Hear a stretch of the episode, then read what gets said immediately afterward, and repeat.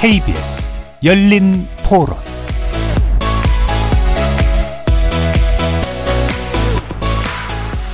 안녕하십니까. KBS 열린 토론 정준희입니다.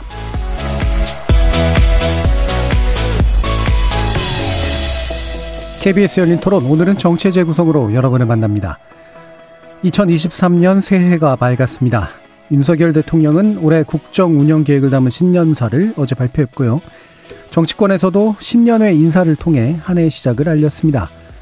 불통과 대치로 보낸 2022년 정치권, 소통과 협치의 2023년을 만들어갈 수 있을까요?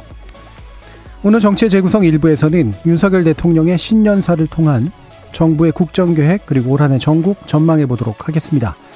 또 이어지는 2부에서는 이재명 대표의 검찰 소환을 앞두고 1월 임시국회 개최 여부로 대치하고 있는 여야 상황 짚어보도록 하겠습니다.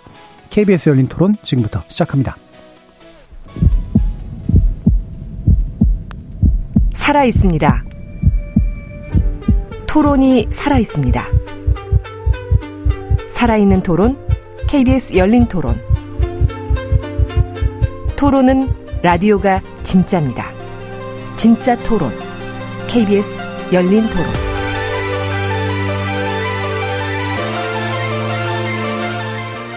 정치를 보는 색다른 시선, 정치의 재구성 함께해 주시는 네 분의 논객 소개합니다.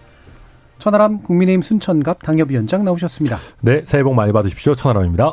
하원기 더불어민주당 전 상근부 대변인 자리하셨습니다. 예, 새해 복 많이 받으십시오. 하원기입니다. 최수영 시사평론가 나와주셨습니다. 네, 안녕하십니까. 최수영입니다. 김준우 변호사 함께해 주셨습니다. 네, 안녕하세요. 김준우 변호사입니다. KBS 열린 토론 문자로 참여하실 분은 샵 9730으로 의견 남겨주십시오. 단문은 50원, 장문은 100원의 정보 이용료가 붙습니다. KBS 모바일 콩과 유튜브를 통해서 무료로 참여하실 수 있고요. 모바일 콩을 통해서는 보이는 라디오로도 만나실 수 있습니다. 자, 어제 1월 1일 윤석열 대통령 신년사가 어, 발표됐습니다. 주로는 이제 경제 문제에 관련된 언급을 했었고요. 어, 개혁 부분에 대한 상당한 강조점을 두고 이야기가 진행이 됐죠. 총평을 일단 먼저 좀 들어볼까요? 어, 먼저 이번에는 김준우 변호사님부터. 아, 네.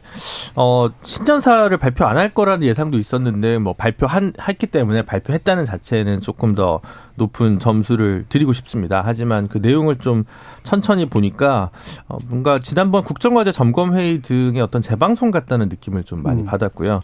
최근 문제가 되고 있는 뭐 남북 관계 문제라든가 아니면 이태원 참사 등에 관한 내용이 전부 좀 빠져 있어서 그런 부분에 대해서 조금 신년사로서 뭔가 비어 있는 부분이 좀 많지 않는 아닌가라는 음. 생각을 많이 했고요. 어, 다시 한번 뭐 노동 교육 연금 개혁 강조를 되게 많이 하셨는데 필요한 부분도 있고 어, 공감이 좀 안 되는 부분도 있습니다만 그 부분은 뒤에 좀 토론하기로 하고 그리고 이제 수출 이야기랑 뭐 해외 뭐 수주 뭐 이런 얘기를 좀 많이 했는데 지금 무역 수지 사실 적자가 엄청난 2022년이었는데 이게 수출은 늘고 있지만 어쨌든 적자 폭이 이제 크지 않습니까? 음. 거기에 대해서 그냥 진단만 있고 처방은 좀 약하다는. 왜냐하면 이제 노동 교육 연금 개혁을 통해서 뭐 수출이 뭐 변화되고 이런 건 아니거든요. 음. 또 플랜트 얘기도 했는데 사실 해외 수주 플랜트를 하다 보면 이제 저가 수입을 많이 해서 사실은 수익률이 별로 안 났던 역사가 중동 내에서 되게 많습니다. 그래서 조금 정치하지 못한, 정밀하지 못한 신년사 부분들이 좀 눈에 띄어서 그런 부분들이 좀 많이 아쉬웠습니다. 예. 자, 그럼 최수영 평론가님. 네, 저는 두 가지 정도 말씀드리고 싶은 게 어저께 뭐 그 보도를 보니까 이 1975자 음. 담화 9분 뭐 30초. 그러니까 제가 보기에는 뭐 길진 않았어요. 네. 그러니까 뭐 얘네는 좀 짧았다 이렇게 느낌인데 여기서 이제 핵심 키워드가 경제가 11번, 수출이 6번, 개혁이 7번. 자, 그러면 어, 이 방점은 어디에 있느냐. 이제 우리가 지금 글로벌 경제가 어렵고 우리가 정말 삼구 시대 때문에 어렵다는 그런 측면에서 대통령이 어쩌면 신년사를 국민들에게 경제 상황에 대한 호소와 그것을 돌파할 수 있는 힘을 달라. 이렇게 좀 그쪽에다가 아주 방점을 찍고 예. 시작한 네. 그런 걸로 제가 느낌이 왔고요. 두 번째는 뭐냐면 이례적으로 외교안보 얘기가 없었어요. 원래 음. 신년사에는 북한 문제가 그건 뭐 단골 소재처럼 들어갔고 외교안보가 다, 다 들어갔는데 북한 문제 전혀 일체 언급 없었고 외교안보도 없었어요. 물론 제한적으로 시간도 그런 9분 30초 정도밖에 안 됐으니까 그렇다 치더라도 지금 여러 가지 북한과의 지금 사, 대, 지금 어떤 말하자면 대결 국면에 있는 이런 상황들이 오히려 침묵으로 어, 메시지를 전하고자 하는 건 아니었을까라는 생각이 들었고 또 눈에 띄는 거는 개, 이게 경제 수출 이런 이야기를 하면서 국내 정치에 대한 언급을 하지 않았어요. 네. 힘을 모아달라든지 뭐 아니면 여야가 이렇게 합심해달라든지 뭐 이렇게 좀 호소하는 듯한 레토릭은 또 없어서 이제 이것이 대통령이 어려움만 국민들에게 드라이하게 이야기한 다음에 조금 지금 뭐 국회 상황을 보고 저는 설 전후회를 설 전후 통해서 도어 스태핑을 언제까지는 안 할 수는 없거든요. 그래서 음. 저는 설 전후에서 조금 저는 색다른 형태의 어떤 다른 어떤 언론과의 소통 방식을 통해서 대통령이 다시 그때 좀 종합적인 그런 어떤 어, 대통령의 새해 신년 메시지를 종합적으로 한번 더 내지 않을까 그런 음. 좀 예측을 해봅니다. 예. 그래서 기자회견이 아닌 것도 좀 음, 어, 주목할 만한 네, 부분이긴 그렇죠. 했는데요. 예. 예, 저도 뭐 좀 공허했는데 전반적으로 음. 방금 최소영 평론가님께서 국내 정치에 대한 언급이 없었다라고 말씀하셨는데 그 부분 때문에 많이 전반적으로 공허했습니다. 이를테면은 뭐 노동 개혁을 통해서 뭐 경제 성장 견인하겠다, 뭐 무역 수출 다 좋은 얘기인데 그 얘기하면서 법치주의를 언급하더라고요. 노사 법치주의. 근데 사실은 노사 문제는 법치주의로 해결하는 게 아니거든요. 노동시장의 이 모순, 뭐 노동시장 이중구조라든가 뭐 직무급제라든가 이런 것들은 법치를 바로 세워서 되는 게 아니라 정치를 세워야 됩니다. 정치적으로 타협을 해야 되는 것이고 그래서 사실은 노사 법치주의 이런 말 우리가 잘 안 쓰잖아요. 노, 노사 대, 대타협을 이끌어내겠다 이런 얘기를 쓰는데 거기에 대한 거에 대한 복안은 아무것도 없고 너무 법 얘기를 너무 많이 했다. 그래서 좀 공허하다는 생각이 들었고요. 여소야대 국면에서 아무것도 못하는 이런 교착 상황은 2023년도 마찬가지인데 네. 이거를 대통령으로서 혹은 정부와 여당 입장에서 어떻게 풀어나갈 것인가에 대한 얘기를 좀 했으면 좋겠는데 그런 부분이 좀 빠져 있다는 게 아쉬웠다 이렇게 평가하고 싶습니다. 예. 천하람 변호사님. 네, 저는 신년과 개혁이라는 화두가 잘 맞았던 것 같아요. 음. 네, 그러니까 우리가 보통 이제 신년이니까 뭐 이렇게 뭔가 바꾸겠다 이런 얘기 하는 거 아니겠습니까?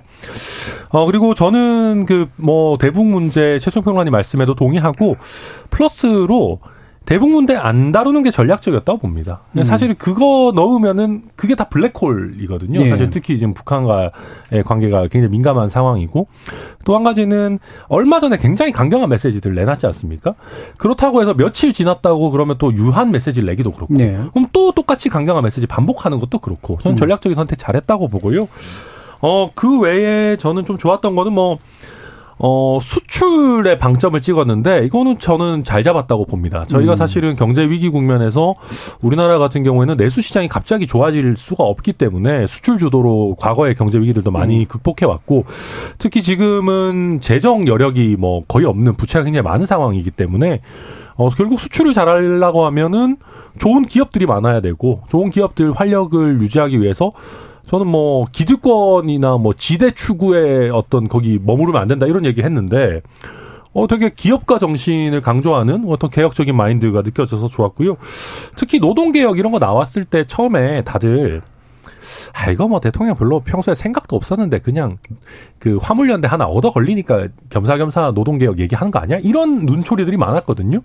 근데 일단 전체적으로 이 3대 개혁이라는 거 대통령이 꾸준히 방향을 잡고 가겠다라는 걸 좀 그래도 꾸준히 세, 뭐 세게 선언한 거라서 전반적으로 좋았다고 봅니다. 네. 예. 그래서 그 개혁 문제를 그럼 얘기를 해보죠. 핵심적으로 일단 노동개혁 얘기도 해주셨으니까요. 어, 이게 개혁이라고 이름을 붙이지만, 그래서 신년에 이제 개혁이라고 하는 것하고 잘 맞아떨어졌다라고 이제 천변님께서는 이제 좋게 평가해 주셨는데, 개혁으로 안 받아들이는 분들도 이제 있을 수 있단 말이죠. 자, 김준우 변호사님 어떠세요? 그러니까 이제 그 미래 노동시장 연구의 권고문 같은 네. 걸 보면 분석과 진단이 약간 좀 동떨어진 측면이 있습니다. 이게 사실은 이제 정부의 기조를 그대로 반영한 권고문에 가까운데 이거를 좀 뭐, 뭐라고 해야 되냐면 이 노동시장 이중 구조 문제, 그 다음에 이제 인구 구조의 우리 변화에 따른 변동 문제, 그 다음에 이제 기술이나 뭐 경제 변화, 이렇게 디지털 경제로 바뀌면서 다양한 뭐 플랫폼 노동이 되면서 여기에 변화하는 뭐 노동 체제를 구축해야 한다. 이게 이제 분석이에요. 분- 진단인데. 근데 결과는 보통 주 52시간 연장 근로 문제랑 직- 직무급 중심 문제거든요. 네. 근데 이게 그걸 전부 해결할 수 있느냐, 혹은 연동이 돼 있냐, 이게 되게 제한적이라는 거죠. 이중 구조라는 게 예를 들면 직무급 강조하시는 분들은 이제 연공급이 문제가 있고 그러니까 어, 젊은 사람들도 일한 만큼 받아야 되고 오히려 이 평생 직장 개념이 약하기 때문에 연공급보다는 직무급으로 전환하자 이 얘기는 뭐 맞을 수도 있는 얘기입니다. 네. 근데 실제로 이중 시장 구조에서 제일 문제는 제조업 분야에서 1차 그 제조업의 비정규직보다 2차, 3차 정규직의 임금이 더 낮은 경우가 상당히 많습니다. 음. 이 문제는 노동시장의 직무급 문제랑 상관이 없거든요. 직무급이면. 음. 그대로 하면 오히려 2차, 3차 벤더나 이런 하청 업체들이 1차와 비슷한 일을 하면서 같은 임금을 받아야 되는데 지불 능력이 없어요. 그럼 이건 노동조합 문제나 연공급 문제, 직무급 문제 아무 상관이 없는 겁니다. 예. 오히려 그 원청이 하청을 얼마만큼 동반자 관계로 가져갈 수 있냐의 문제는 경제민주화 문제랑 음. 연결되는 거거든요. 근데 이걸 계속 직무급 문제, 노- 연공급 문제로 가져오는 것은 사실은 진단과 뭐 대안, 처방이 조금 일치하지 않는다라는 생각이 되게 많이 들고요. 네. 음. 그리고 이제 주 52시간도 좀 건강한 노동을 얘기를 하는데 사실은 현장에서 물론 일부분은 연장 근로를 해서 생각보다 예전보다 어, 일을 더 할 수 없게 돼서 수입이 줄어든 분들도 많이 있습니다만 실제로 현장에서 제일 중요한 거는 지금 어 뭐 창원 뭐 거제 이런 데도 일할 사람을 구할 수 없다는 거고 젊은 인력들이나 뭐 중장년들도 뭐 안성이나 평택이나 수도권으로 제조업도 많이 빨아들인다는 거거든요. 그래서 어 소위 보수 정권임에도 불구하고 최근에 경제 정책 보면 어그 외국인 노동자를 5만 선에서 10만 선으로 늘린다고 얘기하고 있어요. 보통 외국인 노동자의 출입을 막는 게 보수 정권의 어떤 예. 그건데, 그러니까 실제로 이제 인구 구조 변동 때문에 생겨나는 이 변화들이 있는데 이게 연장 근로 시간을 한다고 해서 해결될 문제가 아니라 음. 임금 뭐 산업 구조 전반과 그리고 외국인 노동자 정책 이런 부분에서 사실 해결책이 나가야 되는데 주 52시간으로 간다는 것은 약간 저는 제가 봤을 때는 조금 그 재계에 원하는 needs를 음. 끼워 맞추고 있는 처방전 아닌가 이런 생각이 들어서 이런 부분들이 가지는 의미가 없는 것은 아닙니다만 그걸 좀 침소봉대하고 있다라는 인상을 많이 받아서 예. 이 노동개혁 이슈에 대해서는 저는 사- 상당히 조금 어, 잘못 짚고 있는 거 아니냐 혹은 일부러 왜곡하거나 성동격서하고 있는 거 아닌가 음. 이런 생각을 하고 있습니다. 예. 전 변호사님. 뭐 만병통치약이 있겠습니까? 그러니까 뭐 예를 들면 뭘 하나를 바꿔서 모든 우리 노동의 문제가 해결될 수는 없겠죠. 근데 그렇지만 개별적인 문제 있는 주제를 그렇다고 해서 안 다룰 수는 없는 거 아니겠습니까? 지금 우리 지금 호봉제, 연공서열제가 더 이상 지속할 수 없다라는 거는 보수 진보를 막론하고 대부분 노동관계 전문가들의 진단입니다. 근데 이게 그리고 노동자들에게 이게 꼭 불리하냐라고 하면 단정할 수도 없는 겁니다. 사실 우리 많은 근로자들이 빠른 어떤 퇴사를 강요당하는 이유이기도 하고요. 야, 뭐 약간 연공이 쌓이게 되면 이게 생산력에 비해서 너무 많은 월급이 나가게 되고 또 그러다 보니까 이게 노노 갈등의 원인이 되기도 합니다. 예, 전통적인 어떤 어뭐 586 세대 중심의 노동조합과 MZ 세대 뭐 MZ 세대는 저도 안 좋아합니다만은 뭐 젊은 노동자들 사이에서 아니 우리 이거 평생 직장 할지 안 할지도 모르는데 이거 왜 우리는 그럼 낮은 임금 받으면서 버티라는 거냐 이런 문제는 해결이 필요한 것이거든요. 그래서 이거는 당연히 어, 사회적 대타협이나 뭐 이런 부분이 필요한 부분이고요. 그 외에 뭐 교육개혁이나 연금개혁 같은 부분들도 지금 우리 교육제도가 잘 되고 있다라고 생각하는 분들 많지 않을 겁니다. 결국은 이 부분에 대해서도 좀 바뀐 세대에 맞게 좀 다양화된 교육 필요하다라는 당연한 얘기들이고 연금 같은 경우는 그냥 이거는 뭐 좋고 나쁘고의 문제가 아니라 이거 자칫 잘못하면은 지금 연금 이게 망하게 생겼으니까 이거 결국은 뭐 국민들께서 안 좋아하시는 희생을 하는 방향으로 갈 수밖에 없는 거죠. 지금 인구 구조나 이 재정 여력 하에서는 그래서 뭐 대통령 입장에서는 뭐 어쩔 수 없는 화두들이다. 그래서 이게 이제 결국 이게 앞으로 진검승부는 여야가 각자 여야 정의 각자가 안을 내놓고 그 안을 가지고 구체적으로 싸우는 게 이제 제대로 된 뭐 전장일 거고 야당에서도 이 세 가지 개혁이 필요하다라는 거에 대해서는 아마 이견은 없을 겁니다. 예. 뭐 개혁이 필요하다는 데 대해서는 이견이 없으니까 그래서 개혁이란 말이 멋있잖아요, 원래. 음. 근데 누구를 위한 개혁이냐? 이게 사실 이해 충돌의 문제가 분명히 나서고요. 아까 이제 김준우 변호사님 말씀 주신 것처럼 정확히 구조적인 문제를 짚고 있느냐 아니면 이제 박, 외곽에서 맴돌고 있느냐 이 부분에서 이제 아마 이견들이 좀 있을 수가 있을 것 같은데 하원님 그러니까 대변인. 당연히 천하람 변호사님 얘기했던 거에는 저도 동의를 하는데 이게 그럼 과연 개혁 아니냐? 제가 봤을 때 개혁 개혁 언이에요. 개혁 선언이거든요. 음, 맞죠. 아니 없어요. 뭐 정치권에서 보면은 이게 민주당도 고질적인 문제였는데 자기들 유리한 썰을 풀어놓고 이게 개혁이라고 주장하는 경향이 되게 강합니다. 예. 이를테면은 방금 말씀 잘하셨지만은 그 노동시장 이중구조 문제를 다룰 때 우리가 지금 비정규직, 정규직, 뭐 하청, 원청 같은 일을 하는데도 불구하고 임금이 차이가 나는 상황을 어떻게 해소할 거냐 이렇게 했을 때 이미 나온 여러 가지 담론들이 있거든요. 뭐 비정규직 같은 경우에는 같은 일을 하지만 고용이 불안하니까 뭐 임금을 더 챙겨주자. 근데 그렇게 하려면은 임금 체계를 개편해야 된다. 이런 많은 얘기들이 있어요. 근데 이걸 해결하려면 뭐 어떻게 해야 되냐면 일단 테이블을 만들어야 됩니다. 아까 그래서 왜 노사 대타협, 뭐 사회적 대타협 얘기를 하거든요. 근데 거기에 대한 얘기가 하나도 없다는 걸 제가 지적할 수밖에 없는 게 지금 경산호 위원장, 김문수 위원장 앉혀놨거든요.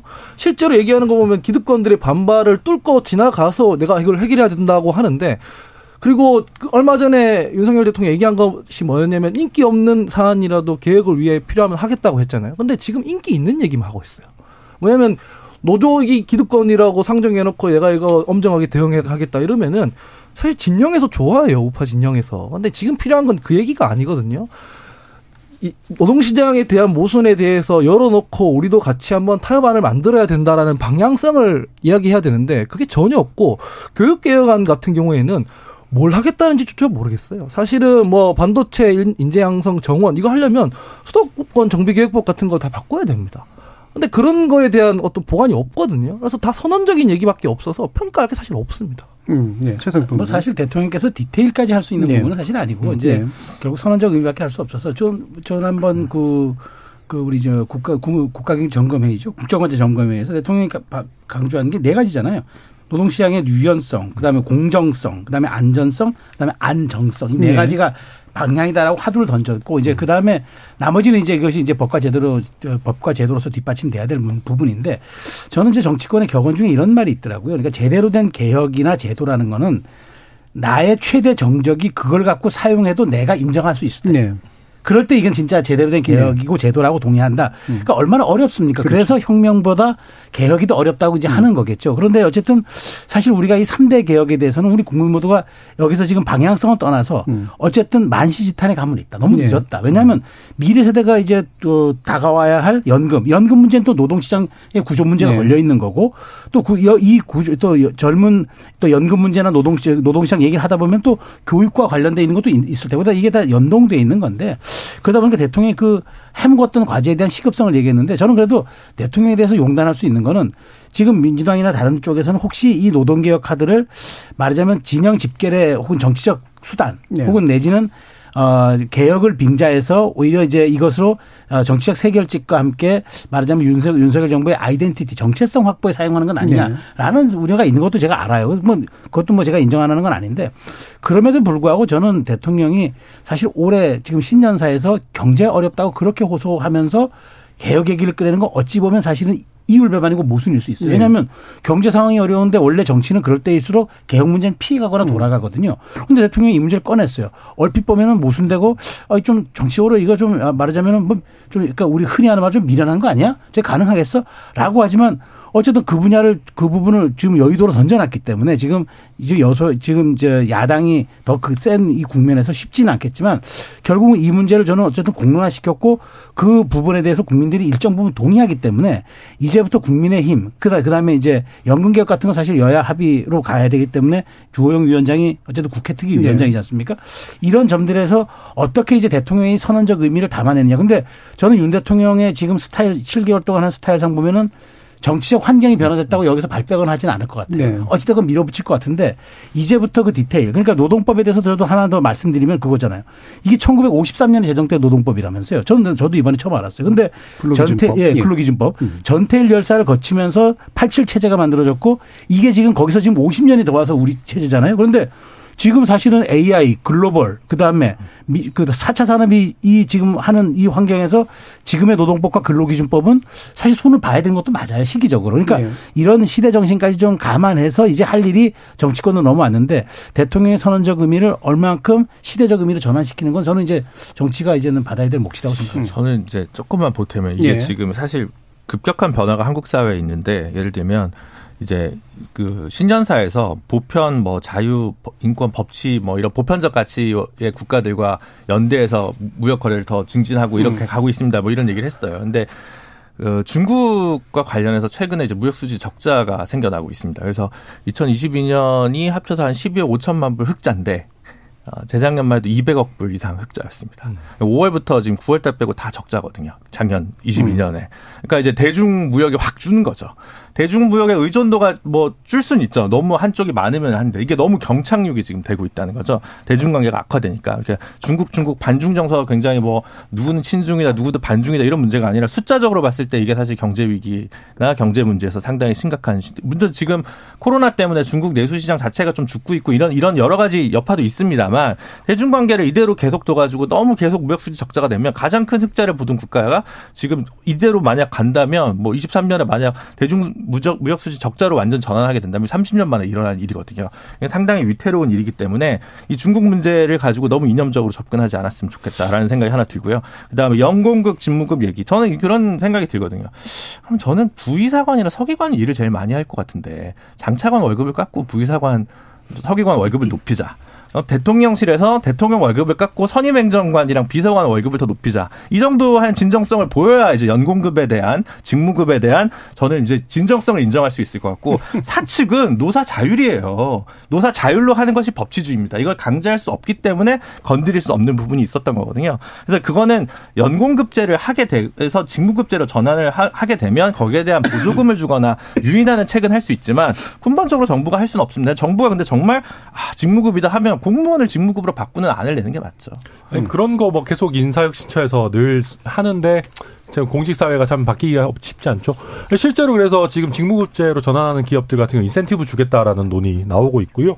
근데 저는 중국 관련해서 김준일 변호사님 말씀을 제가 뭐 경제 전문가는 아니지만 어, 최근에 대중관계의 영향은 저는 아니라고 사실 알고 있는데, 네. 뭐, 물론 뭐 영향이 복합적이겠습니다만은, 우리가 그 얘기를 길게 할 건 아니지만, 이제 중국의 다- 기본적인 경제, 경기 침체나, 또 뭐 여러 가지 뭐 이제 중간재 시장이 중국도 성숙되고 뭐 이런 여러 뭐 문제가 있겠지만은, 근데, 그러니까 결국은 대통령의 개혁안, 뭐, 대통령 스스로도 이 신년사에서도 얘기했거든요. 구체적인 안은 곧 말씀, 마련해가지고 말씀드리겠다.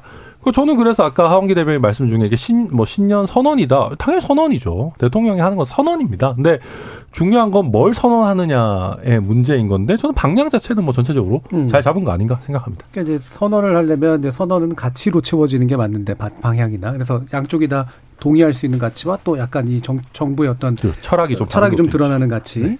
근데 이제 그 그걸 선언하고 나서 바로 이제 수단으로 그냥 바로 들어가는 게또 몇 개 있잖아요. 이런 52세대나 뭐 연공세 이런 거 같은 경우에는 가치를 반영하긴 하는데 요거는 또 너무 지나치게 구체적인 안 같은데 그래서 이제 이 둘 사이 격차가 좀 느껴지는 측면들이 좀 있었던 것 같고요. 그거 어떻게 채워갈 것이냐 중요한 것 같고 요거 가지고 더 얘기하기보다 아, 아까 밖에서 잠깐 얘기했습니다만 신년사에는 안 당겼으나 정치경 문제가 또 일부 나왔습니다. 중대선거구제를 일단 대통령이 띄우고 있는 것 같아요. 또 기존에 또 야당도 얘기하고 있었던 그런 부분이기도 해서 가장 관심 많았던 김준호 변호사님 먼저 좀 말씀 주시고 다른 분들 얘기 듣죠. 네, 어쨌든 이제 여의도에서 돌아다녀 보면 이제 대통령실에서 이게 관심이 있겠냐라는 음. 얘기들이 사실 많아서 부정설이 되게 컸는데 그리고 이제 후보 시절에 본인은 원래 정치 입문 전부터 중대선거구 론자였다라는 얘기를 하신 적은 있어요. 그래서 이제 요거 하나를 고리로 뭔가 가능성이 있지 않겠냐라고 기대를 가진 사람들이 있었는데 어쨌든 이제 오늘 던지셨습니다. 뭐 구체적 안까지는 아니지만 특정 지역에서 뭐 2인에서 4인 정도를 하는 것도 괜찮지 않냐라는 정도의 느슨한 정도 얘기를 하신 네. 것 같습니다. 그래서 김진표 의장도 이제 굉장히 지금 뭐랄까 어 업되셨죠. 네, 그렇죠. 본인의 어떤 레거시를 구축할 예. 수 있는 기회라고 좀 생각하시는 것 같고, 그래서 음, 민주당에서 이재명 대표는 지금 약간 부정도 긍정도 하지 않는 정도의 입장인 것 같습니다만, 박지원 고문 같은 경우는 이제 또 굉장히 환영하는 입장인 것 같아서 상반기에 어쨌든 여야가 뭔가 삿바 싸움을 할 수 있는 구체적인 안을 가지고 토론을 볼 수 있는 장이 열리면 참 좋겠다는 생각을 하고요.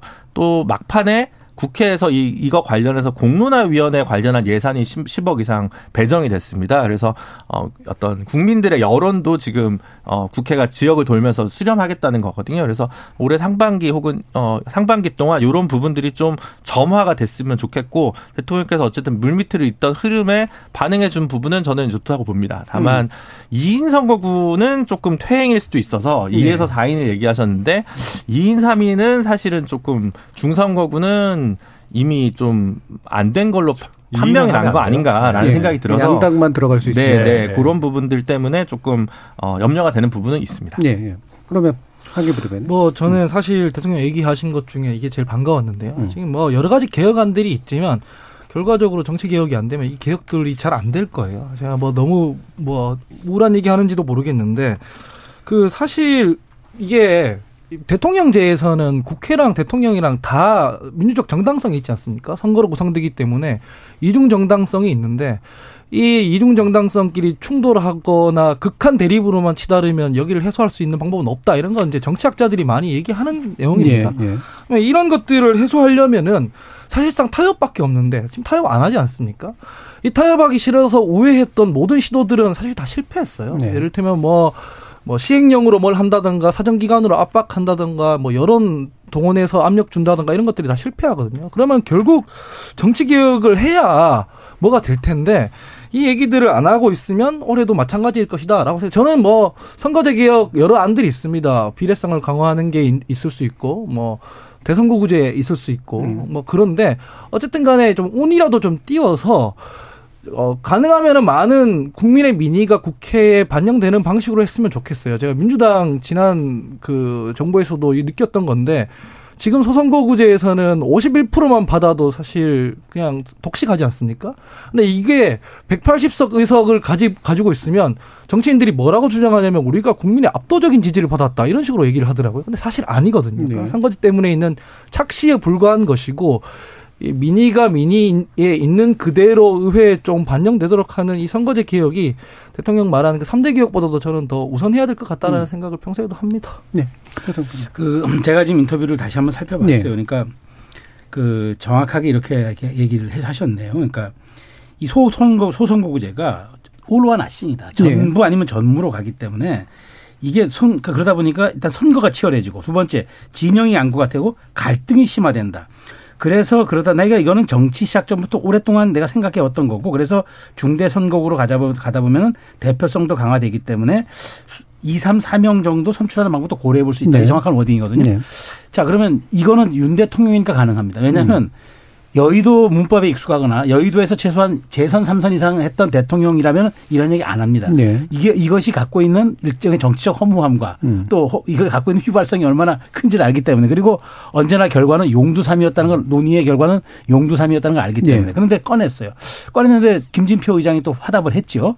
그러니까 물론 김진표 의장이 뭐 국회의장이라 뭐 이렇게 원론 쪽에서 화답할 수는 있었겠으나 제가 보기에는 소선거구제패는 양당이 지금 정권을 찾아오기 위해서 뭐 치열하게 노력하는 양당의 전유물이긴 전유물이지 정말 정치 개혁이 필요하다면 다당제가 사실은 맞다는 의견도 네. 맞습니다. 우리 관계 맞느냐의 논의는 치더라고 그 얘기는 논의로 치더라도 저는 그래서 이렇게 대통령이 어쨌든 어 굉장히 그 휘발 휘발성 강한 하도를 꺼냈는데 이게 그러면 과연 진행될까?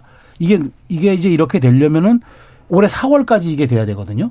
근데 이제 과연 될까? 근데 저는 뭐 모르겠습니다. 대통령의 의지를 여권의 야권의 핵, 핵심 핵심이라는 분들, 당 지도부라는 분들이 반영하거나 혹은 이번에 당 대표 선거에서 이 문제를 또 한 번 이슈로 다뤄 준다면 모르겠는데 아마 당 대표 선거에서 다루기 쉽지 않을 것 같고 그러니까 저는 어쨌든 이게 공론화는 됐습니다만 그러나 하다 보면 결과적으로 정말 전 제한적으로 아마 하게 되거나 아니면은 이번에 선거법 손보면은 위성정당 없애는 그거 정도만 음. 여야가 합의하지 않을까. 지금 실질적으로는. 예, 실제로 지금 그러기에는 100일밖에 안 남은 네. 숫자적인 어떤 시- 이 압박도 사실 만만치가 않다고 저는 생각이 돼요. 음. 그러니까 아 근데 저는 일단 이게 뭐 대통령이 중대선거구 꼭 할 거야 인지 아 중대선거구 그럼 뭐 논의 좀 해볼 수 있습니다 네. 인지는 알 수는 없습니다. 요즘 연기도 하시네요. 아, 정치보다 방송적으로 욕심을 갖고 네, 그러시네요. 네.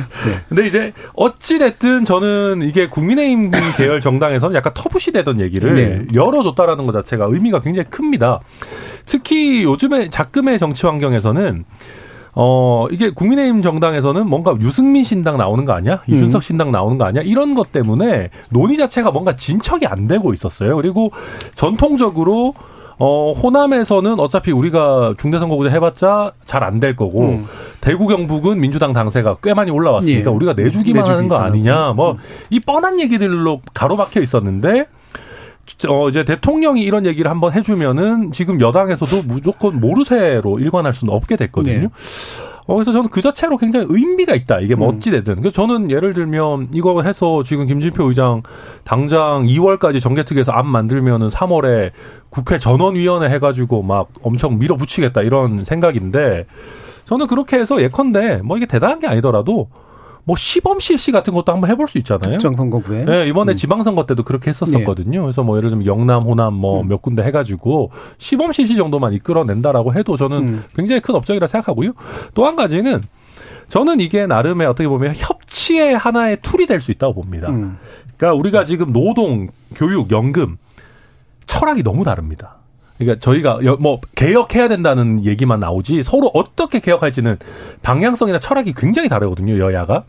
근데 이 정치 개혁에서 중대선거구제 하자라는 얘기는 사실은 민주당 쪽 얘기에 좀 더 가까운 얘기입니다. 굳이 따지면 지금까지 이제 해왔던 논의의 역사를 보면 그럼 이걸 하면서 대통령실과 민, 그러니까 뭔가 민주당이 그래도 뭔가 하나를 같이 만들어내는 그런 뭔가 트레이닝 그런 게 될 수도 있지 않을까? 뭐 저는 좋게 생각하고 네. 있습니다. 그러니까 지금 논의의 역사 얘기하셨는데 지금 민주당 입장에서는 사실 큰 기회예요. 왜냐하면 노무현 대통령께서 참여 정부 때 무슨 얘기까지 했냐면 도농복합형 뭐 중대선거구제를 포함해서 이게 선거제 개혁안 한나라당에서 받아주면 총리 추천권이랑 강요 제청권 다수당에 네. 주겠다 이런 얘기까지 했었어요. 그만큼 절실한 화두였기 때문에 그럼에도 불구하고 보수 정당에서는 이거 잘 안 받았었거든요. 지금 대통령이 나서서 이런 얘기를 하고 있는 걸 진보 진영이랑 민주당에서는 좀 기회로 어, 삼고 지렛대를 이용해야 될 것 같다라고 저는 생각합니다. 사실은 이제 그 선거에서 우리가 이- 확실히 이길 것 같으면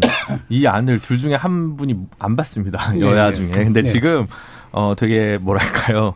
퇴- 어, 상호 가치 적대적 퇴행 관계이기 때문에 그래서 이제 어 앞 압승할 가능성도 없고 근데 대신에 완전히 뭐 몰수패 수준으로 지지 않으려면 오히려 중대선거구제 혹은 연동형 비례제 어쨌든 비례성이 높은 선거제도를 하게 되면 훨씬 그 위험도가 낮아집니다. 그래서 사실은 어떻게 보면 어.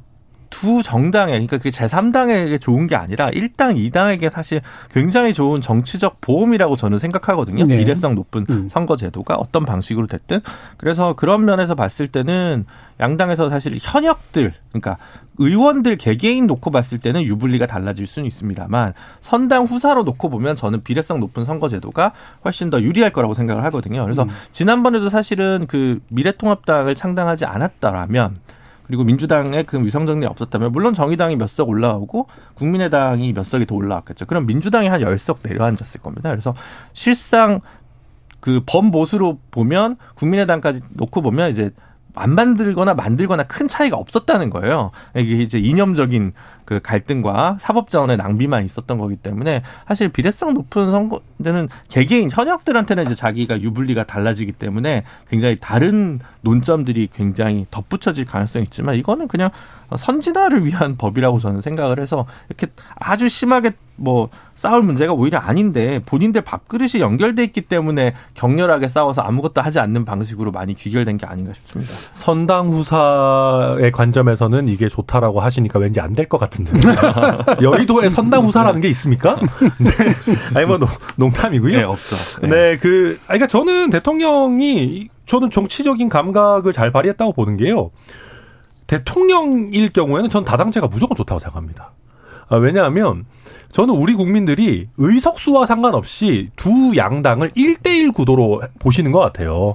자, 대- 제가 대통령이라 칩시다. 그럼 제일 최선의 시나리오는 국민의힘이 단독 과반하는 거겠죠? 네. 네, 최악의 시나리오는 민주당이 단독 과반하는 걸 겁니다. 근데 양쪽 다 예를 들면 국민의힘이 단독 과반한다 쳐서 대통령이 하고 싶은 거 다 밀어붙일 수 있냐? 그렇지 않아요. 음. 그러면 당연히 독주한다라고 국민들이 막습니다. 어떤 형태로든. 근데 만약에 보수 성향이 아니면 중도 성향의 당들이 한 두세 개로 쪼개져 있고 한 당만 반대를 한다. 그럼 1대 3의 정당 구도가 된다라고 하면 대통령이 그 아젠다는 밀어붙일 수 있거든요. 그리고 대통령이 소속된 정당이 설령 소수당이라 하더라도 아젠다에 따라서 뭐 당근과 채찍을 적절히 쓰면서 연대를 구성해낼 수 있어요. 이슈마다 꼭 하고 싶은 게 있다면. 그러니까 그런 면에서 저는 뭐 단순히 이게 뭐 다음 선거에서 뭐 민주당이 과반할 수 있다 이런 문제가 아니라 약간 대통령이 움직일 수 있는 공간을 열려면 이런 게 필요하다라는 생각을 좀 하신 게 아닌가 뭐 그런 생각도 그, 듭니다. 저 얘기를 저는 각 당 지지자분들한테 좀 드리고 싶은 게 이게 우리가 여소야대 국면이거나 단독 과반이 아니면은 이게 되게 불편해하세요 지지자분들이. 다음 총선에서는 반드시 입법부 권력도 몰아줘가지고 이제 발목 잡는 거를 우회할 수 있게끔 돌파할 수 있게끔 만들어주자라고 하는데 저희 180석 해봤는데 실패했어요. 왜 실패했냐면 아까도 말씀드렸지만 실제로 정당 지지율은 뭐 40대 40, 40%대 40%대인데 이게 소선거구제 하에서는 한 표만 가져가도 그냥 다 먹는 거니까 의석수의 실제 비율과 정당 지지율이 너무 크게 왜곡돼서 차이가 나거든요. 이렇게 되면은 독, 동, 독자적으로 해가지고 밀어붙이면 밀어붙이는 대로 독선적이라고 하고 이거를 좀 독선을 완화하려고 하면은 내부에서 또 왜 끌려다니냐고 하고 이렇게 되거든요. 결과적으로 이건 제도를 좀 바꿔서 협치의 정치를 할 수 있는 국회를 만들 수밖에 없다. 이 원칙대로 가야 된다라는 말씀을 드립니다. 음. 뭐 짧게 말씀, 말씀드리면 지금 사실 대통령이 꿈꾸는 그 지금 정치 지원과 이번에 발언은 사실은 좀 배치되는 거죠. 왜냐하면 음. 지금은 어찌 보면 아름다운 생각, 그 다음에 사실 정치 원론적인 그런 말씀이고, 뭐 본인, 좀 대통령께서 뭔가 하고 싶으시면은 국민의힘이 일당이 되어서 네. 뭐가 지금 노동이든 연금이든 뭐 교육이든 간에 뭐 법안 밀어붙이고 그다음에 뭐 이번에 또 얼마나 사실 예산 예산 정국 때문에 소름을 야, 야 소수 여당의 소름을 얼마나 톡톡히 맛봤습니까? 그럼에도 불구하고 이 얘기를 꺼내는 거는 저는 윤 대통령이 그럼에도 불구하고 정치 초년병이기 때문에 가능했다. 그래도 원론적인 이야기를 꺼냈는데요.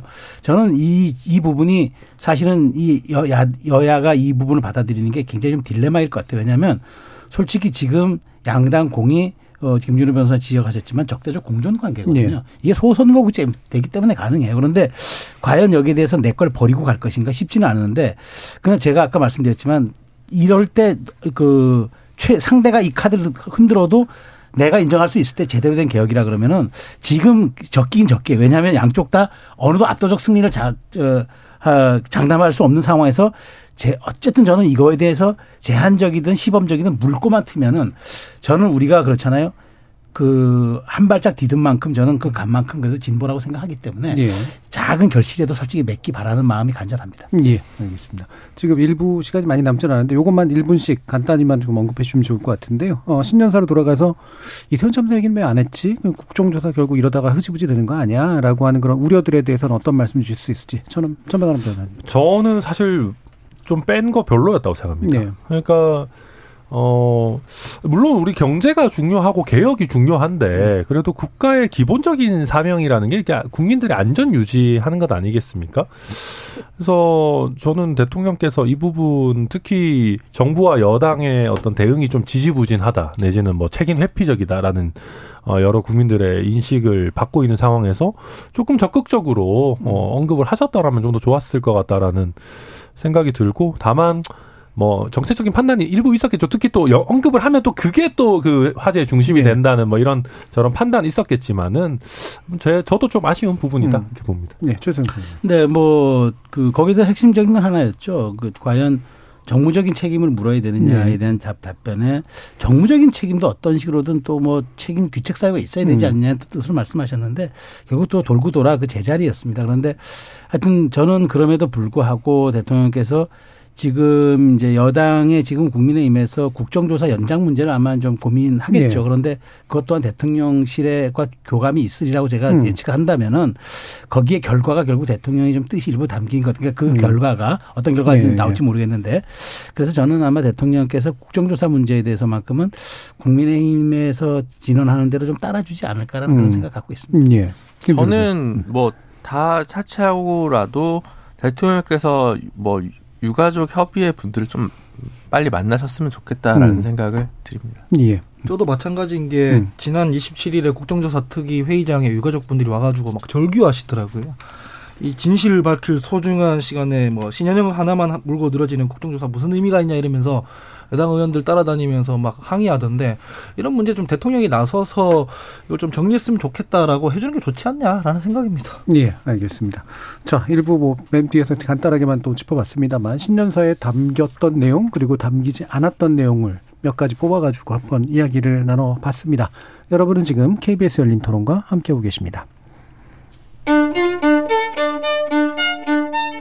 토론이 세상을 바꿀 수는 없습니다.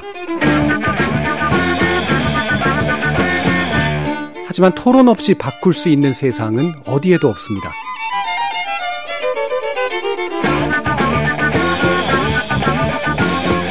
세상의 선한 변화를 갈망하는 당신. 정답이 아니라 질문의 힘을 믿는 당신. 우리 KBS 열린 토론에서 만납시다.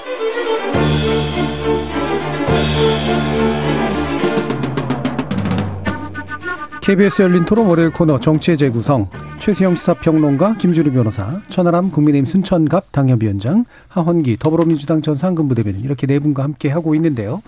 자 이제 국회 상황 좀 더 들어가 볼 텐데 어, 1월 임시국회를 소집해야 되느냐라는 문제를 가지고 어, 지금 일몰 법안 등 기타 이제 처리해야 될 법안들이 있으니 당연하다와 이게 이제 결국 이재명 대표 방탄 국회를 위한 거 아니냐라고 하는 여당의 입장, 설날 이후로 미루자라는 입장이 지금 대립하고 있습니다.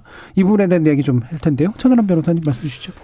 네, 이게 이제 저희가 이렇게 너무 이렇게 국회를 완전히 공백 없이 가져갈 필요가 있느냐 음. 정도의 얘기들이고, 그러니까 이재명 대표 같은 경우는 지금 당장 신병 처리가 문제되는 상황은 아니기 때문에 네. 약간 차치하고, 어, 조영 원내대표 같은 경우도 그런 얘기 하더라고요. 뭐 농래 의원 같은 경우도 어, 이게 신병 처리 같은 걸 할 수 있을 만한 어떤 최소한의 공백기 같은 게 있어야 되는 거 아니냐라는 얘기를 하고 있고, 어, 이제 민주당이 너무 이렇게 좀 억지로 전혀 공백기 없이 회의기를 가져가려고 하는 게 뭔가 다른 의도가 있는 것 아니냐. 뭐, 그러니까 약간 표- 좀 그런데 지금 저희 당 의원들 중에서는 사석에서 그런 얘기 하시는 분들 계시거든요. 이게 어, 농내 의원 케이스를 보고 수사기관에서 이재명 대표 영장을 칠라 그래도 결국은 회기 끝나야, 그러니까 회기일 때는 안 칠 거다, 애초에. 그래서 뭐 그런 얘기 하신 분들 계시는데 뭐 그- 저도 뭐 수사 과정을 100% 지금 진행 상황 아는 건 아니지만은 좀 그런 의구심을 국민의힘 의원들은 좀 많이 가지고 있는 건 사실인 것 같습니다. 예, 네. 의구심 위주로 얘기해 주셨어요. 아니 저는 왜 이렇게 자극적으로 서로한테 표현을 쓰는지 모르겠어요. 제가 국회 일해 보면 1월 원래 비수기예요. 원래 비수기라서 다 지역 관리하러 가거든요. 그래서 국회법에 따르면 1월에는 임시 없고 2월 달부터 있잖아요. 그래서 좀 우리가 지금 극한 대치했으니까 숨 좀 고르자라고 하면 될 일을 뭐 방탄 같은 이치에 닿지도 않는 얘기를 예, 왜 하는지 모르겠습니다. 그 얘기는 즉 뭐냐면은 마치 여당이 지금 검찰이랑 소통하는 것 같은 인상을 주잖아요. 음. 우리가 지금 임시에 안 열 테니까 너희 빨리 영장 치라 이런 느낌으로밖에 안 다가간단 말이죠.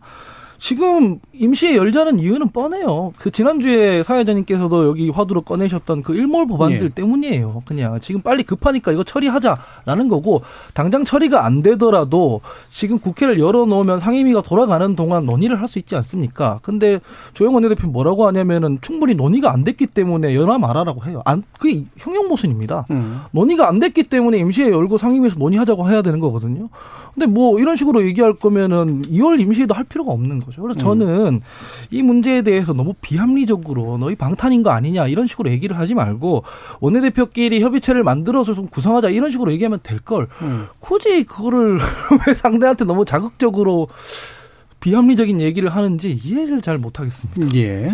김준호 변호사님. 저는 그 아까 얘기했던 정치 개혁 부분은 지금 특위 회의가 열려야 돼서 음. 그래야 지금 속도가 김진표 의장 주문대로 4월까지 뭔가 안이 만들어지지 않을까. 그러니까 논의가 필요한 지점들에서 만들어지고 있는 본회의를 이제 여는 문제는 뭐 법안 처리가 이제 되면 그러니까 여야 합의가 돼가지고 처리될 게 있으면 열 수 있다고 생각을 해가지고 뭐 그런 거고 이재명 대표 방탄 국회 문제는 뭐 계속 그 끝없이 계속 회기를 열어가지고 끝없는 방탄을 해줄 수는 없을 것 같거든요. 네. 그래서 별로 그거는 민주당에서도 굳이 채택하지 않을 것 같은 전략이라는 음. 생각이 들어서 별로 논평할 가치가 있는지 잘 모르겠습니다. 예. 저도 뭐. 뭐 국회법에서는 17, 1월, 7월 국, 이 국회는 임시 저 회기를 열지 않는다로 돼 있으니까 국민의 입장에서는 뭐 예산도 처리됐고 다 됐으니까 그냥 관례대로 하자 이런 얘기 같고 예. 또그 일각에서는 자꾸 민주당이 또 계산했던 대로 딱 들고 나오니까 아 평소에는 뭐 하다가 왜 종치니까 공부하자고 하느냐 그러니까 음. 이렇게 또 일각에서는 얘기를 하는 것 같은데 뭐 둘 다 일리는 다 있는 말이에요. 왜냐하면 그 국민의힘이 얘기하는 거는 그 기존 국회 관례대로 가자. 우리 1월 국회가 소집된 사례를 보니까 급한 어떤 무슨 결의안 채택 이런 것 때문에 한 적은 있지. 예. 그 과거에 거의 안 했다. 나 이런 또 얘기를 하다 하다 보니까 다- 다람쥐 쳇바퀴 도는 것 같은데 그럼에도 불구하고 저는 소집이 되겠죠. 음. 뭐, 뭐, 민주당이 뭐, 사- 뭐 이렇게 얘기하면 좀 가능하겠죠. 그런데 저는 이제 그 국민의힘이 이런 거예요. 지금 이재명 대표가 어쨌든 자신의 지금 이 사법 리스크에 대해서 지금 전혀 방어도 안 될 뿐더러 당과 계속 이렇게 함께 지금 리스, 리스크를 공유하고 있기 때문에 국민의힘 입장에서는 끊임없이 framing을 하는 것 같아요. 네. 방탄국회 framing을 하는 것 같고 또 사실은 이게 불행히도 민주당 입장에서는 이게 먹히고 있다는 게 매우 좀 가슴이 아프겠죠. 그런다 그러다 보니까 이제 민주당이 어떤 것만 꺼내도 방탄이라는 프레임만 붙이면은 이게 국민들 사이에선 절반 정도는 먹고 들어가는 거. 이게 정말 참 이게 국, 국, 그 국민의힘 입장에서는 그 정말 프레이밍하기 정말 좋은 소재가 하나 계속 생기는 거고 예. 고 있는 거고 민주당 입장에서는 끊임없이 아프죠. 뭘 해명해도 이렇게 또 구차하게 해명을 해야 되니까 음. 일좀 하자고 해도 그것도 방탄 프레임이고 그러니까 이런 것들이 저는 참 이게 그올 상반기까지 뭐 민주당 이재명 체제 하에서 갖고 갈 숙명적인 이게 참 딜레마가 아닌가 생각합니다. 예. 그래서 이재명 대표 얘기로 좀 넘어가 보죠. 지금 네. 뭐 검찰 소환에 응하겠다라고 이제 하는데 그게 시기를 나중에 조율하자 이런 지금 입장이잖아요. 예, 그래서 지금은 사실 예전에 비해서는 많이 전향적으로 바뀌었어요. 서면이 아니라 자기가 출석하겠다고까지 예. 얘기했잖아요. 그리고 정직하게 말씀드리면 민주당이 방탄해주면 국민의 입장에서는 고마운 거 아닙니까? 어차피 정치적 책임은 민주당이 다 져야 되거든요. 그래서 절반만 아까 먹히신다고 했는데 저도 사실 주호영 원내대표식 논리로 얘기를 하자면 받아칠 수 있는 원고가 있습니다. 뭐냐면은 정부 출범하고 6개월 동안 여당이 한 게 없어요. 뭐 비대인이 비비대인이 이런 거 만들면서 자기들 권력 투쟁하다가 끝에 한두 한두 달 납두고 난데 뭐 예산안이든 법안이든 이런 거 처리하자고 해서 지금까지 이 문제가 계속 delay 되다가 처리가 안 된 숙제들이 있는데 그 1월 달에 임시에 열어서 빨리 숙제들을 마무리하자고 하는데 그걸 또 안 하려고 한다. 그럴 거면 여당이 왜 있어야 되냐? 이렇게 얘기하면 되거든요. 근데 굳이 이렇게 얘기해서 자극할 필요 없잖아요. 방탄이라는 건 이치에 안 맞아요. 방탄하면 국민의힘 입장에서는 좋은 거고 실제로 타당하지 못한 이유로 체포동의안 부결시켜서 방탄하면 민주당에서 정치적 책임을 지면 되는 겁니다. 뭐 1월에 하면은 방탄이 되고 2월에 하면 방탄이 안 되고 이런 거 없거든요. 음. 그래서 지금 국회에서 여야가 처리되지 못한 숙제들을 빨리 좀 끝내자라는 말씀을 드립니다. 천하람 변호사님. 네, 저도 뭐 하원기 대변인 말씀 뭐 대체적으로 동의하고요. 음. 그러니까 방탄 좋은데 이게 뭐 방탄소년단도 아니고 계속 쓸 수는 없는 거거든요. 네. 그러니까 방탄소년단이야 이제 뭐 노래가 매번 나와도 다 좋습니다만. 요즘 BTS라 그럽니다. 예. 네. 네.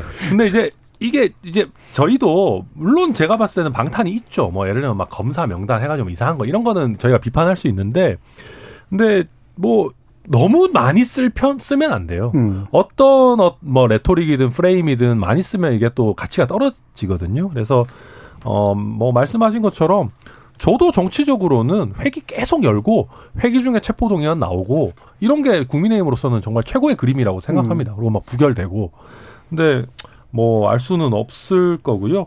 근데 그럼에도 불구하고 아까 최수영 평론가님 잘 말씀해 주셨는데 그러니까 일몰 법안, 법안들 물론 뭐 논의해야 되겠는데 그거는 뭐 예를 들면 뭐 몇 주도 못 기다리고 당장 할 거냐 그러면 당장 그러면 한다고 해서 뭐 바로 뭐가 될 거냐 전 조영 원내대표 얘기도 뭐 할 수 있는 얘기라 생각합니다. 예, 알겠습니다. 그러면 뭐 임시국회 여부에 대해서 뭐요 정도로 이재명 대표 이 그 검찰 소환 문제 함께 하도록 하고요.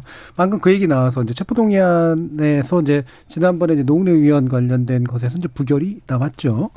어, 이 과정에서 이제 한동훈 장관이 굉장히 격한 이제 그 발언들도 하고요. 약간 이례적인 그런 발표도 하고 그래서 이게 또 이제 오히려 민주당 의원을 자극한 거 아니냐라는 얘기도 하고 동시에 또 아 이렇게 세세하게 장관이 그 관련된 내용을 얘기하는 게 맞나라는 그런 생각도 좀 있었고요. 요 부분에 대한 평가를 좀 해보죠. 김준우 변호사님. 일단 저는 뭐 노웅래 의원 체포 동의안 자체는 부, 부결시킨 거는 별로 바람직한 네. 민주당의 선택은 아니었다는 생각을 하면서도 음. 한동훈 장관의 태도에서는 늘 좀 아쉬움이 남습니다. 음. 꼭 그러니까 거기까지 할 필요 없는 얘기나 이렇게 강도 높은 표현을 즐겨 하시는 것 같아요. 이런 거 볼 때마다 저는 한동훈 장관은 정치를 꼭 하고 싶은가 보다라는 네. 생각을 안 할 수가 없거든요. 그래서 아니면 아직은 아직도 그러면 그 뭐랄까요 공판 검사의 때를 못 벗었다고 그럼 평가를 해야 되니까 음. 어느 쪽을 또 택하실지는 잘 모르겠는데, 그러니까 뭐 돈봉투 부스럭거리는 소리까지 들렸다. 요렇게까지 표현하는 것은 제가 볼 때 대단히 이례적인 게 맞고요.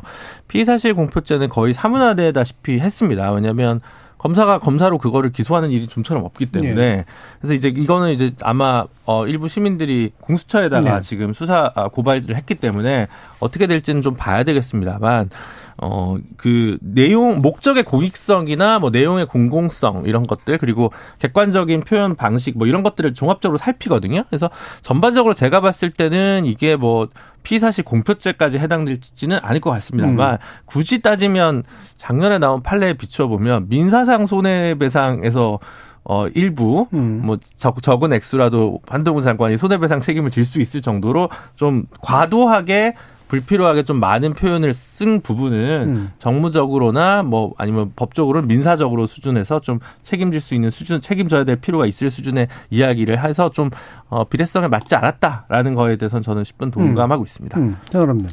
저는 이게 이제 노이즈죠, 노이즈. 음. 잡음이죠. 그러니까 이게 한 달, 두 달만 지나 보십시오. 겨- 역사에 남는 거는 노웅래 의원 체포동의안이 부결됐다가 남는 거지. 거기서 한동훈이 어쩌고 저쩌고 이거는 저는 정말 잡음이라고 생각합니다. 음. 그러니까 이게 정말 백보 양보해서 정말 한동훈 장관의 행동이 선을 넘었고 부적절한 거였다 하더라도 그게 체포동의안 부결을 정당화시킬 수 있는 어떤 이유는 안 됩니다. 음. 그러면 야당 의원들이 그럼 본인들의 어떤 구- 그 헌법상의 권한을 행사하는 데 있어서 법무부 장관 때문에 그 결정을 함부로 바꾼다는 얘기입니까? 저는 음. 타당하지 않은 얘기라고 보고요.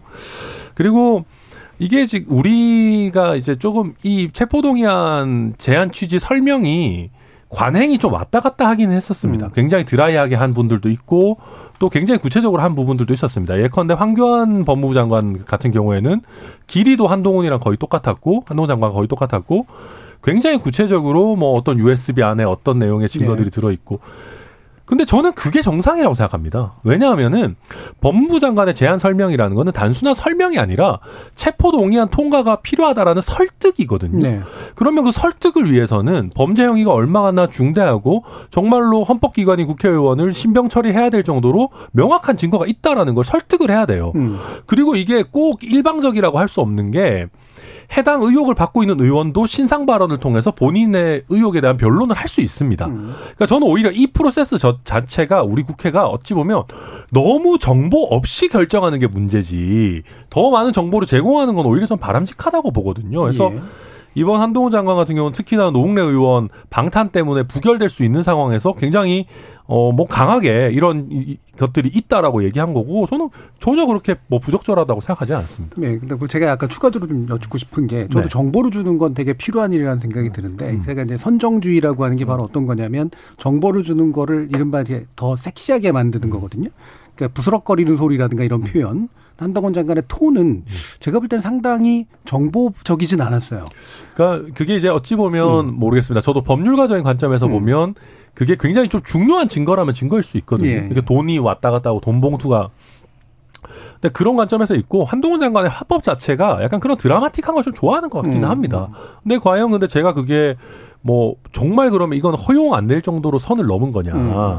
그리고 아까 변호사님 뭐 김 그 김준우 변호사님 민사상 손해배상 정도 있을 수 있다 하셨는데 저는 그것도 안 될 거라고 봅니다. 이게 음. 왜냐하면 체포동의안 제한 설명이라는 거는 그냥 그 장관의 업무거든요. 업무상 행위인데 좀 그거 가지고 네. 근데 제가 어렵다. 뭐 조금만 네. 보태면 이게 예를 들어 그때 발언 보면 뭐 제가 20년 동안 이 일을 해왔는데 이렇게 구체적인 증거를 본 적이 없습니다라든지 이런 얘기는 사실 이제 불필요한 얘기거든요. 네. 그러니까 할 필요가 없는 얘기고 저는 그리고 원래 그 대법원에서 이 그 피의사실 공표 관련 손해배상 판결문을 봐도 어, 유죄를 속단하는 듯한 표현을 하- 하지 않는 것을 유념할 필요가 있다라고 대법원에 이제서 설시한 판례가 있어요. 음.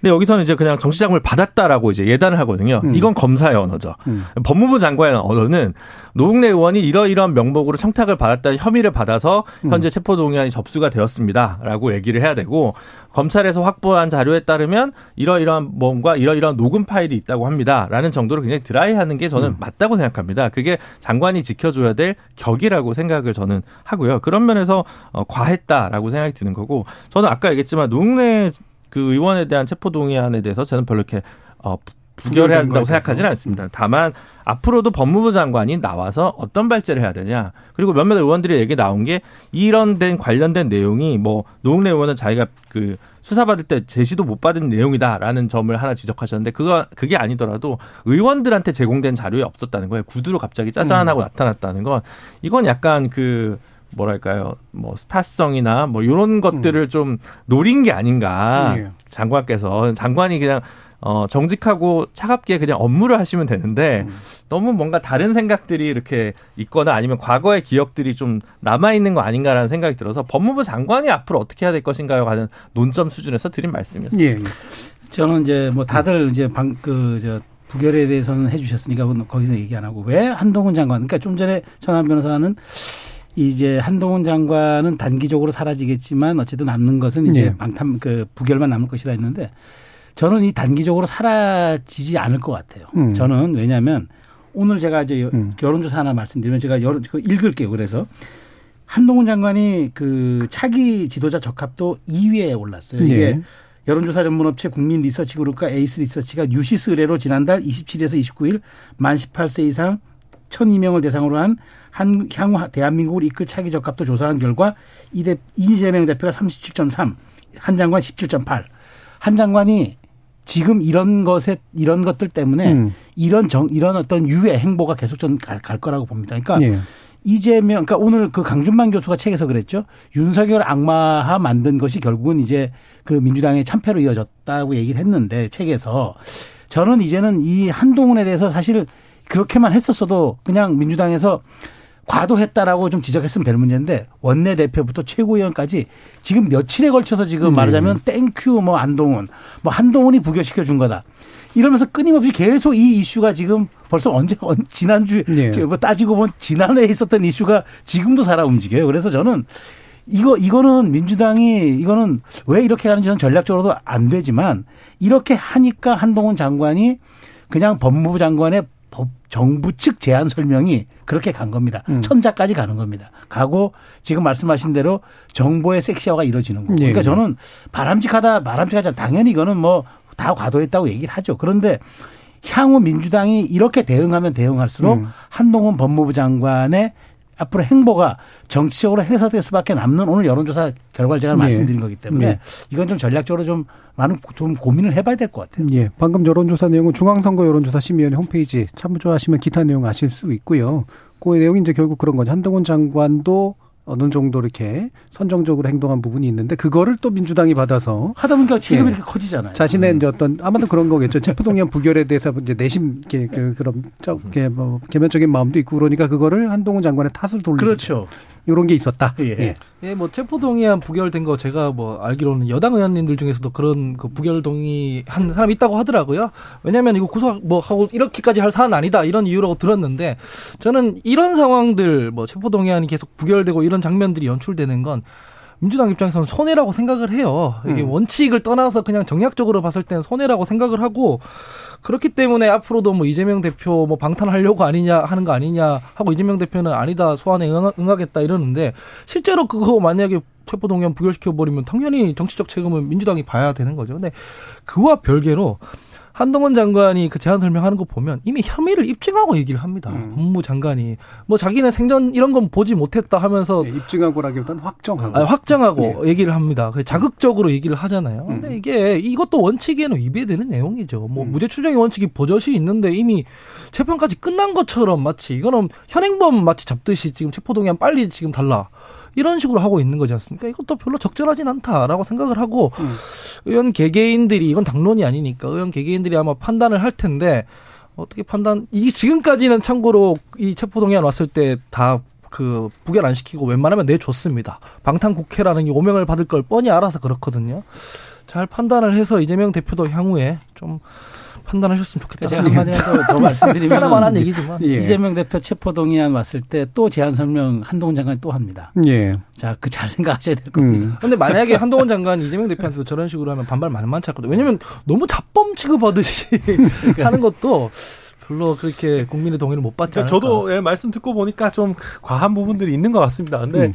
그러니까 근데 한동훈 장관은 상승 곡선을 이미 탔습니다. 음. 근데 이렇게 되면은 민주당에서 그러니까 민주당의 전략가들은 아 더 이상 한동훈 키워주면 안 돼라고 하지만 아까 우리가 여의도에 선당 후사가 없다라고 한 것처럼 민주당 의원들도 한동훈을 때리면 기사가 많이 쏟아지는 거를 이제 느끼거든요. 예. 그럼 안 때릴 수가 없습니다. 그러니까 이게 앞으로도 심해지면 심해졌지 이게 뭐 나아지진 않을 거다. 뭐 그렇게 전망합니다. 그게 제일 비극인 거죠. 그러니까 누군가를 때려서 이제 누군가가 싫어서 그래서 자신의 강성 지지층이 자신들을 더 지지하게끔 만드는 정치로 지금 계속 가고 있는 게 최근 우리 한국 정치가 퇴행하고 있다는 되게 비극적인 인것 같고 그냥 다른 의원들이 내용을 가지고 뭔가 승부를 봐서 뭔가 더 기사거리를 만들어내고 이렇게 해야 되는데 그런 게 되지 않고 뭐 그냥 누구 별로다. 만약에 근데 이, 이날 어 노웅래 의원에 대한 체포 동의안이 그냥 어 가결이 됐잖아요.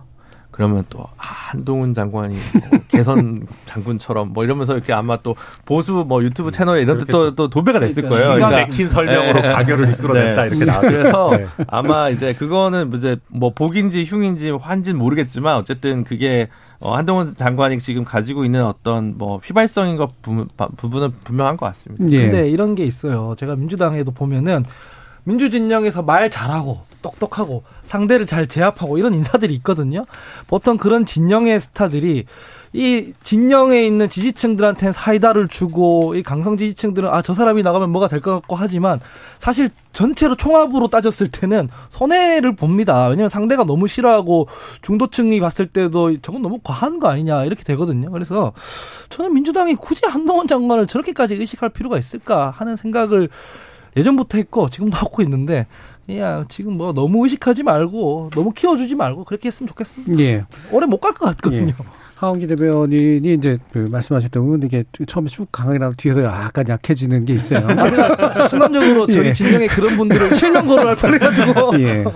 자, 예, 조심해야 되는 언급들이 아마 좀 머릿속에 좀 있지 않으신가. 아까 뭐, 천하람 변호사님 경우도 좀 그랬었고요. 뭐, 그럼에도 불구하고, 예, 요 얘기는 또 해봐야 될 것 같습니다. 국민의힘 내용인데요. 당협위원장 인선 결과를 두고 논란이 좀 일부 있는 것 같고요. 어, 결국 뭐, 친윤계의 뭐 등극 아니냐라는 그런 언급들에 대해서 천하람 변호사님 어떻게 보시는지.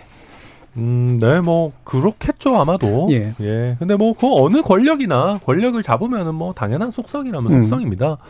그런데 이게 근데 이제 어떻게 작용할지가 저는 오히려 더 봐야 되는데 어 이번에 당협위원장 관련해 가지고 하는 거는 사실은 진짜 맛보기 중에 맛보기거든요. 네. 예고편이거든요. 왜냐하면 이거기 뭐 동대문이니 뭐 어디니 막 얘기들 나옵니다만은 사실 거기는 국민의힘 공천 받는다고 해서 무조건 되는 데도 아닙니다. 네. 그러니까 막 그렇게까지 치열하게 붙는 데들도 아니에요. 근데 그런 곳에서 벌써 지금 이제 친윤 뭐 이런 쪽에 뭐 어쩌고 저쩌고 하는 거 하면은 이게 가면 갈수록 당내에서도 뭔가 여러 얘기들이 나올 겁니다. 왜냐하면 현역 의원들 중에서도 그렇고 될 만한 지역 당협위원장들 중에서도 아니, 나는 친윤 아닌데 이거 어떡하지? 이런 걱정들이 물론 이제 그 중에 대다수는 충성 경쟁을 하는 쪽으로 가겠지만 이게 당내 역학 관계가 과연 어떻게 될까? 그리고 음. 그거를 예를 들면 그 불안감을 파고 들어가지고 전당대회 주자 중에 누군가가 아 우리는 나는 그렇게 막 억지로 그런 거 안 한다. 네. 어, 지금까지 열심히 했던 사람도 우대하고 뭐 되도록이면 다 경선 붙여주겠다. 이렇게 파고들 여지를 주는 하나의 좀 거리가 아닌가 저는 그렇게 봅니다. 예. 자, 김주름 변호사님. 그러니까 이게 말하자면 어, 뭐 며칠 전에 이준석 대표가 전 대표가 했던 얘기 이제 상향식 공천이란 키워드 혹은 뭐 전략 공천 배제 요런 것들을 키워드로 이제 당 대표 선거에서 누가 고양이 목에 방울을 달 후보가 있을 것이냐라는 게 어떻게 보면 이제 작은 관전 포인트가 될 수가 있겠죠. 저는 뭐 아직 예단하기는 좀 이릅니다만 일단 검찰 출신이 좀 너무 약진하고 있는 게 눈에 띄게 보인 점이 네. 사실 좀 별로 보기 안 좋았고요. 음. 사실 제가 저는 이제 유일하게 조금 화가 났던 것은 그 어, 사면 복권 받고 며칠 만에 청주 서원 그 공천을 받은 어 MB 시절 정무비서관인가요? 민정비서관을 했던 그 검사 출신 김진모 변호사인가요? 그분이 이제 네. 받은 건데 아 이거면 사면 복권 될 걸 알고 바로 지역위원장을 비워줬다는 건가? 도대체 이이 뭐라고 해야 될까요? 이 삼각함수는 정말 어떻게 이렇게 정교하게 짜질 수 있는가? 저는 정말 깜짝 놀랐거든요. 그래서 이건 좀 과했다. 과해도 과해도 이게 뭐 그냥 여당의 그 원외 위원장 자리가 뭐 별게 아니라고 생각할 수도 있습니다만 또 어떻게 보면 총선 앞두고 굉장히 중요한 자리이기도 한데 이걸 이렇게 사면에 잉크도 마르기 전에 이, 이 3일 만에 바로 지역위원장을 준다? 아, 법적으로 아무 하자가 없으면 정치적 부담은 개의치 않는 건가요? 저는 이런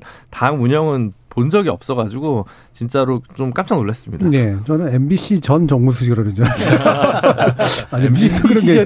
예. 시절. 예. 뭐, 같이 또또 예, 해보셨을 그 텐데. 저는 뭐 이번 걸 보면서 글쎄요, 뭐 과연 정진석 체제에서 이것을 그렇게 당협위원장을 그 조직 강화 특위를 열어서 하는 게 맞았는지 모르겠는데 어쨌든 그래도 뭐 지금 음. 전대를 치러야 하니까 음. 사고 당부를 놔둬서 채- 놔둬서 치르긴 그래서 지금 어쨌든 공모했다고 음. 보고 다만 근데 지금 이렇게 했던 위원장님들이 과연 총선 때까지 네. 가서 또 당협위원장 할 거며 그때 공천을 받을 수 있을까? 음. 저는 또 그건 별다른 문제라고 봐요. 그래서 지금 나오는 문제들은 제가 보기에 문제 핵심은 아닌 것 같고 다만 지금 좀 검찰 출신 사람들이 많았다는 것, 그 다음에 이제 뭐 약간 그 특수한 경우들, 그러니까 일종의 지금 어, 용산의 고위직에 있는 분들에 음. 대한 이제 뭐 혹시나 그런 관련된 지역구들이 조금 그 당협도는 비워져 비워져 있다는 거, 음. 뭐 그런 것들 눈에 띄는 특징적이긴 하는데 이건 또 해석의 영역이고요.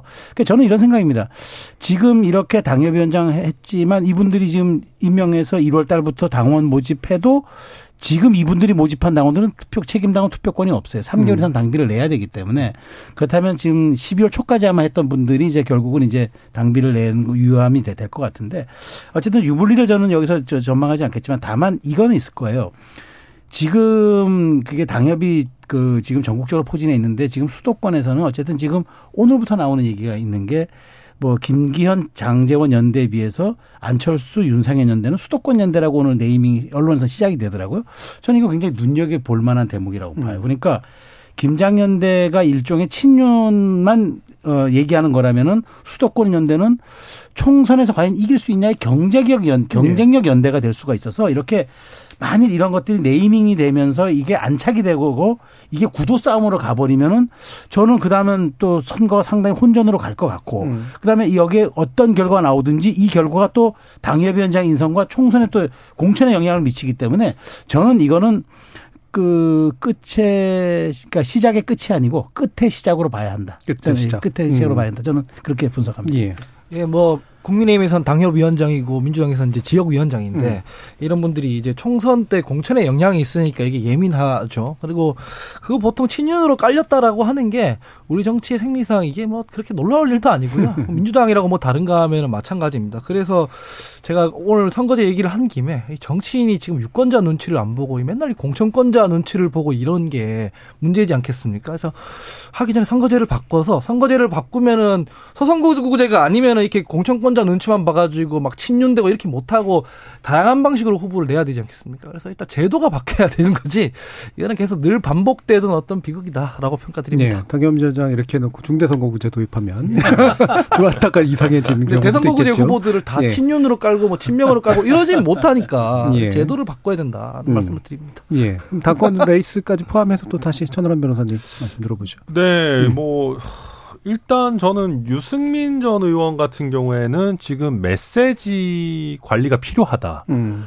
요새 나오는 것들 보면은 너무 감정적으로 보여요. 네, 그것 또한 선정주의적이죠. 네, 너무 세요. 그러니까 어 그리고 저는 유승민 전 의원 같은 경우는 장기적인 어떤 메시지와 단기적인 메시지가 안 맞습니다. 음. 저는 지금 내놓는 굉장히 선명하고 강한 비윤의 메시지가 장기적으로 가면 좋을 수도 있다고 봅니다. 다음 음. 대선 정도의 스케줄을 놓고 본다면은 음.